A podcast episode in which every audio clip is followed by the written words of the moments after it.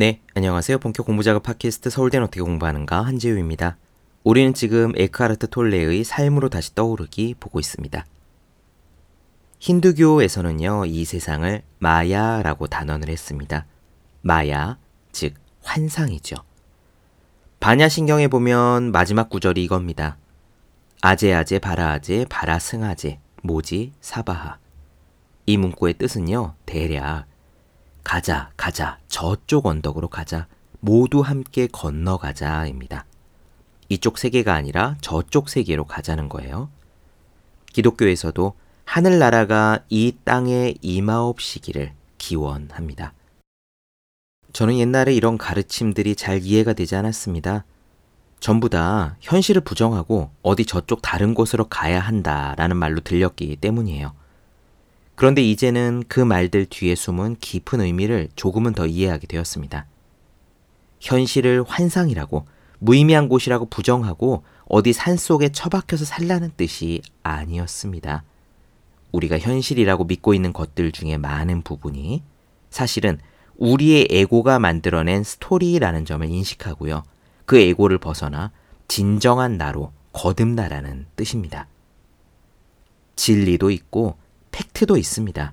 예컨대 빛은 소리보다 빠르다라는 것은 과학적인 팩트지요. 이런 팩트는 환상이 아닙니다. 소금을 잔뜩 넣으면 짠맛이 납니다. 이것도 환상이 아니에요. 그런데 그 팩트에 에고가 개입되는 순간들도 있습니다. 빛이 소리보다 빠르다고 내가 전에 얘기했잖아. 소금 많이 들어간 짠 음식을 나는 싫어한다고 얘기했어, 안 했어? 처럼 나라는 생각, 입장이 개입되면 에고가 슬쩍 들어간 겁니다. 빛은 소리보다 빠릅니다. 라고 단순히 진리를 설명할 때는 에고가 없지만 빛이 소리보다 빠르다는 내 말이 맞았지 라는 식으로 생각할 때는 에고의 목소리가 들어간 거죠. 오늘은 에고로 살아가는 것이 아니라 우리의 진정한 본래 모습으로 살아간다는 것이 어떤 의미인지에 대한 부분을 나눠드립니다. 우리는 누구나 똑같이 진정한 본래의 나로 살아갈 수 있다고 톨레는 말합니다. 불교의 불성, 힌두교의 아트만, 기독교의 영성이 바로 그것이죠. 직접 들어보시죠. 바로 시작하겠습니다.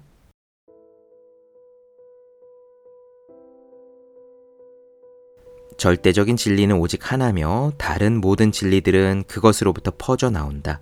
그 진리를 발견할 때 당신의 모든 행동은 진리에 맞춰질 것이다. 사실 인간의 행동은 진리를 반영하거나 혹은 환상을 반영하거나 둘 중 하나다. 그 진리는 당신 자신과 분리될 수 없다. 그렇다. 당신이 진리다. 만약 다른 곳에서 진리를 찾고 있다면 매번 속을 것이다. 당신이라는 존재 자체가 진리다. 예수는 이것을 나는 길이요, 진리요, 생명이다 라는 말로 전하려고 했다. 예수의 이 말은 가장 강력하고 가장 직접적으로 진리를 가리킨다. 하지만 잘못 해석하면 커다란 장애물이 된다. 예수는 인간 내면의 가장 깊은 부분에 있는 존재, 모든 생명체의 가장 핵심적인 정체성을 말하고 있는 것이다. 그는 당신의 존재인 그 생명에 대해 말했다. 기독교의 신비가들은 그것을 내면의 그리스도라고 불렀다. 불교에서는 불성이라고 불렀다. 힌두교에서는 아트만, 즉 내면에 있는 신이라고 부른다. 자신의 내면에 있는 이 차원과 연결이 될 때 당신의 모든 행동과 관계들은 당신의 깊은 내면에서 감지하는 모든 생명과의 일체감을 반영하게 될 것이다.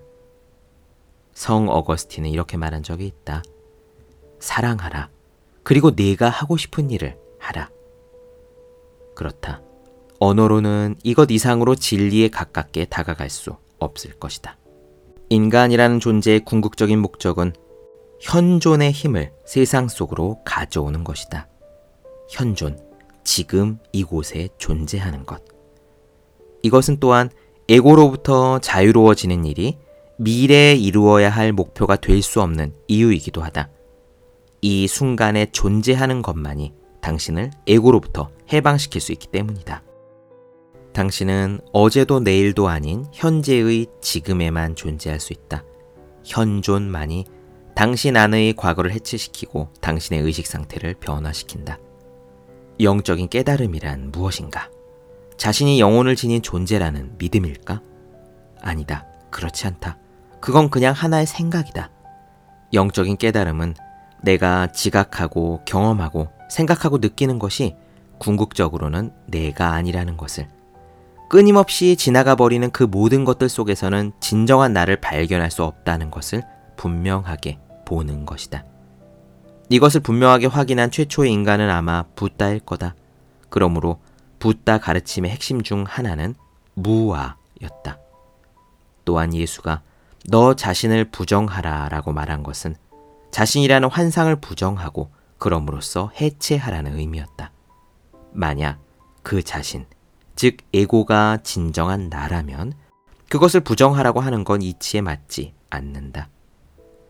궁극적으로 중요한 것은 오직 이거다. 내 삶의 배후에 항상 있는 나의 본질적인 순수한 존재, 그 나의 있음을 감지할 수 있는가? 더 정확히 말하면 지금 이 순간 나는 나의 있음이다 라는 것을 감지할 수 있는가? 의식 그 자체로서의 나의 진정한 정체성을 느낄 수 있는가? 혹은 그렇지 않다면 일어나는 일들의 자신을 빼앗기고 세상 속에 나 자신을 잃어버리고 있는가? 어떤 행동으로 나타나든 에고의 숨은 동기는 언제나 같다. 눈에 띄고 싶고 특별해지고 싶고 지배하고 싶고 힘을 갖고 싶고 더 많이 원하는 것이다. 그리고 당연히 자신은 남들과 별개라는 느낌을 갖고 싶어 한다. 즉, 대립하는 상대방, 적이 필요하다. 에고는 언제나 다른 사람이나 상황으로부터 무언가를 원한다. 언제나 숨어 있는 이슈를 갖고 있다. 아직 충분하지 않다고 느끼고 결핍감이 있으며 어떻게든 그거를 채우려고 하는 것이다. 자신이 원하는 것을 얻기 위해 사람과 상황을 이용하지만 어쩌다 성공을 한다고 해도 그 만족감은 결코 오래 가지 않는다. 에고의 밑바탕에서 모든 행동을 지배하는 감정은 사실 두려움이다. 아무것도 아닌 존재가 되는 것에 대한 두려움, 존재하지 않게 될 것 같은 두려움, 즉, 죽음의 두려움이다. 결국 에고의 모든 행동은 이 두려움을 없애기 위해 기획된 거다. 하지만 에고는 기껏해야 관계, 새로운 소유물 혹은 이런저런 성취들로 일시적으로 이 두려움을 덮어버리는 것밖에는 할 수 없다. 환상은 결코 당신을 만족시키지 못한다. 왜 이렇게 두려워하는가? 왜냐하면 에고는 형상과의 동일화에 의해 일어나지만 깊은 바닥에서는 어떤 형상도 영원하지 않고 모두 덧없다는 사실을 알고 있기 때문이다. 그러므로 겉으로는 자신감이 있어 보여도 에고 주변에는 언제나 불안감이 있다. 아무리 견고해 보이는 것이라도 모든 형상이 불안정하다는 것을 깨닫고 그것을 받아들이면 평화가 당신 안에서 일어난다. 모든 형상의 무상함을 알아차림으로써 자기 안에 형상을 초월한 차원에 눈을 뜨기 때문이다. 그곳은 죽음을 넘어서 있다. 예수는 그것을 영원한 생명이라고 불렀다.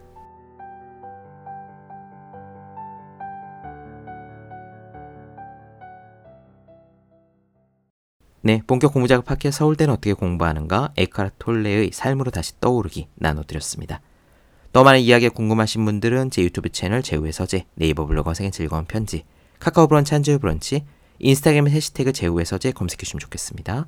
또 해야 하는 일과 하고 싶은 일 사이에서 고민하며 쓴 제 첫 번째 에세이 노력이라 쓰고 버티기라 읽는 공부하시는 모든 분들을 위해 어떻게 공부하는 게 효율적인 설명한 혼자 하는 공부의 정서 그리고 책상에 올려두기만 해도 공부하고 싶어지는 365 홍콩 캘린더 아직 읽지 않으셨다면 꼭 한번 읽어보셨으면 좋겠습니다. 그럼 오늘 여기까지 할게요. 전 다음 시간에 뵙겠습니다. 여러분 모두 열심히 공부하십시오. 저도 열심히 하겠습니다.